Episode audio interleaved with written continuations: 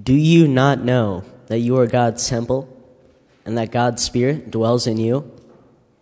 If anyone destroys God's temple, God will destroy that person. For God's temple is holy, and you are that temple. Do not deceive yourselves. If you think that you are wise in this age, you should become fools, so that you may become wise. For the wisdom of this world is the foolishness with God. For it is written, He catches the wise in their craftiness. And again, the Lord knows the thoughts of the wise, that they are futile. So let no one boast about human leaders, for all things are yours, whether Paul or Apollos or Cephas or the world or life or death or the present or the future, all belong to you. And you belong to Christ, and Christ belongs to God. The word of the Lord. Thanks, Thanks be to be to God. Thanks, Owen, for reading that. One of the uh, one of the most wonderful sounds that we hear in our parsonage is when our kids, Matthew and Elizabeth, have their friends over, and the sound is usually, um, well, depending on the friend group, ping pong downstairs with lots of laughter and lots of music. Uh, but then around Halloween, there's the sound of teenagers gathering in our TV room and watching horror movies and screaming at the top of their lungs and then laughing. And I've learned a, a term that uh, Elizabeth use, uses sometimes. It's called a, a jump scare. That they're watching some scary movie and it's so scary that they all jump and then they laugh. I don't know about you. I don't like watching horror movies. I have enough fears of my own. I don't need to. But, but they go into this knowing that they're going to be scared and knowing that they're going to end up screaming at some scene. It's different when you go into watch a movie and you know you're going to be scared. It's when it's not watching the movie or it's when in real life something happens and it scares us. I read recently that the, uh, let me make sure I got this organization right. The American Psychiatric Association has done a study last year uh, on the amount of anxiety in our world in the US year over year.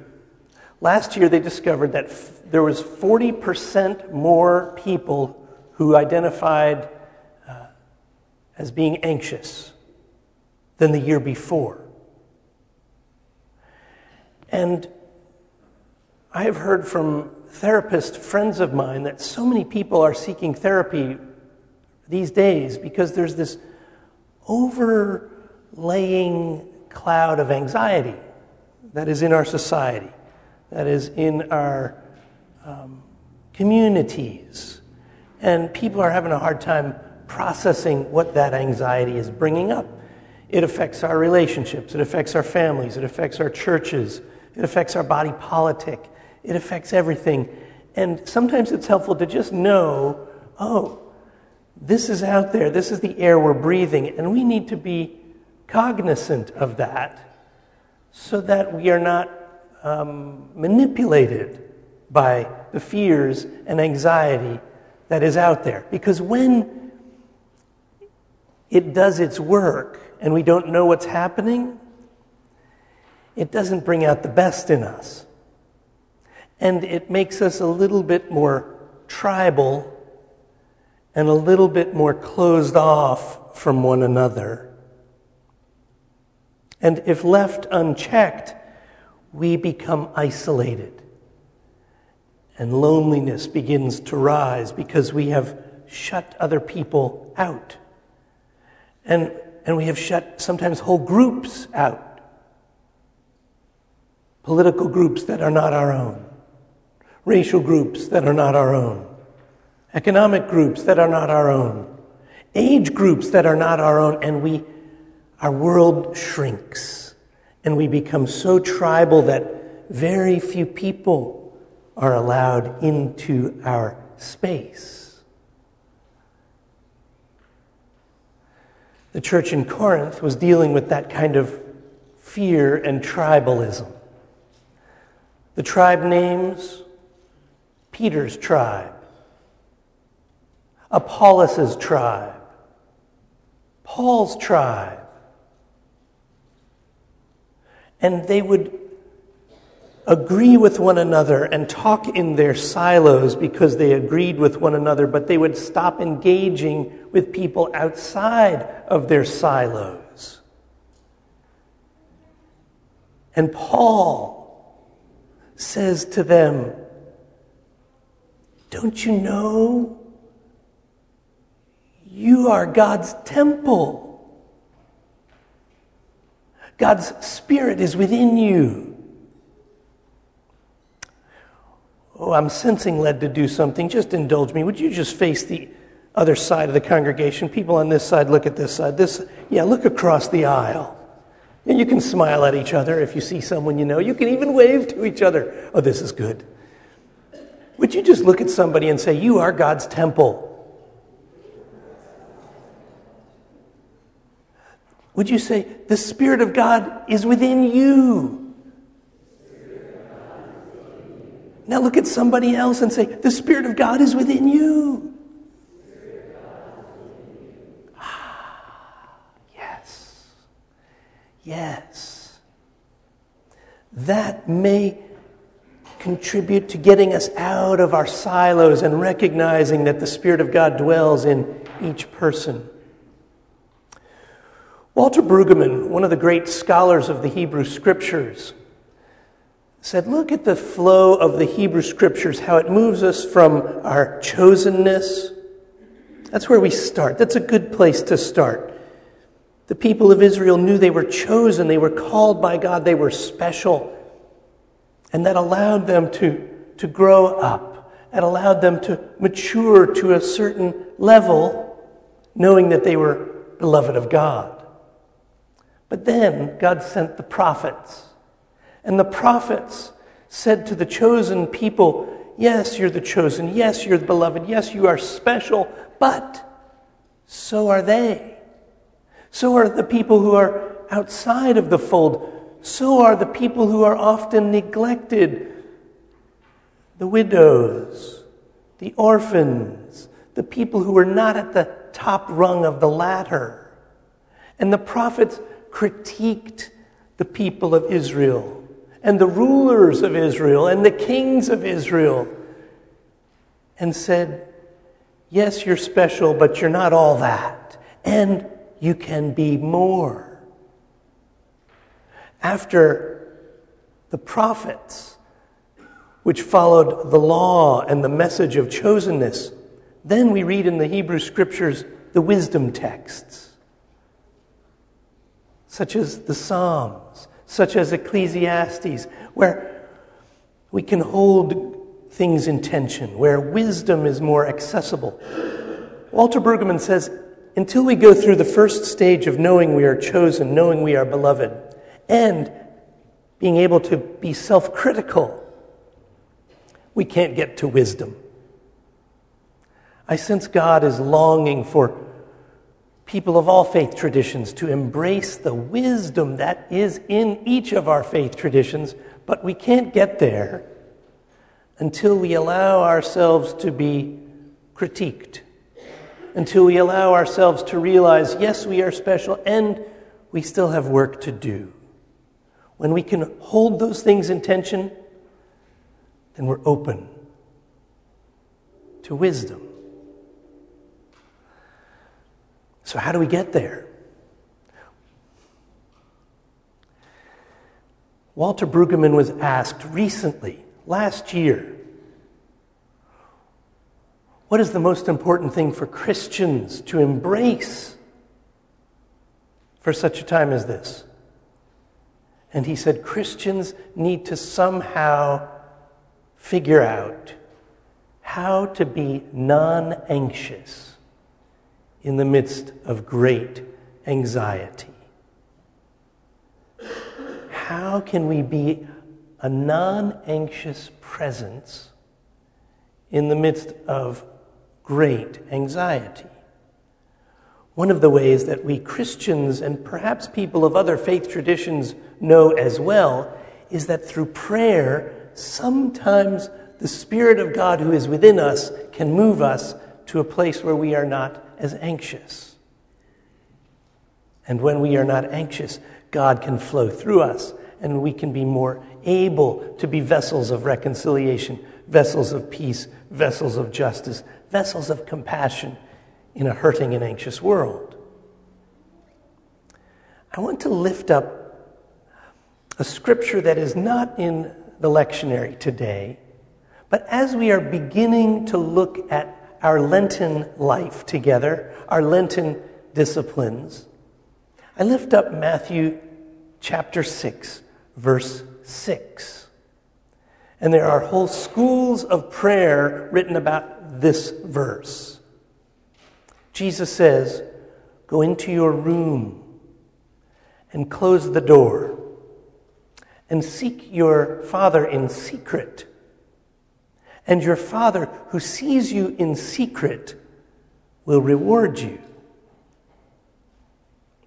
Now, biblical archaeologists will tell you that in most homes written, uh, built at the time when Jesus lived, had one room, one room for the whole family, one room for sleeping, the same room for eating, the same room for sitting together, the same room for welcoming guests. There was no separate room that Jesus was talking about. The room was within us. The room was the temple within us where God dwells. The indwelling presence is what many call this. And Jesus was saying, go into that space within you and close the door. And don't listen to anybody else, but be aware of God's presence within you. I think there's a Sunday school class today talking about contemplative prayer. The psalmist says, Be still and know that I am God in verse 46, uh, chapter 46, verse 10 of the Psalms.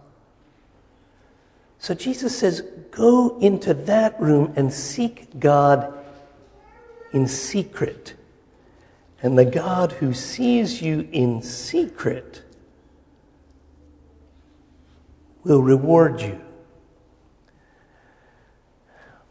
Now, that I have found is a lot easier to do with groups of people who seek silence together.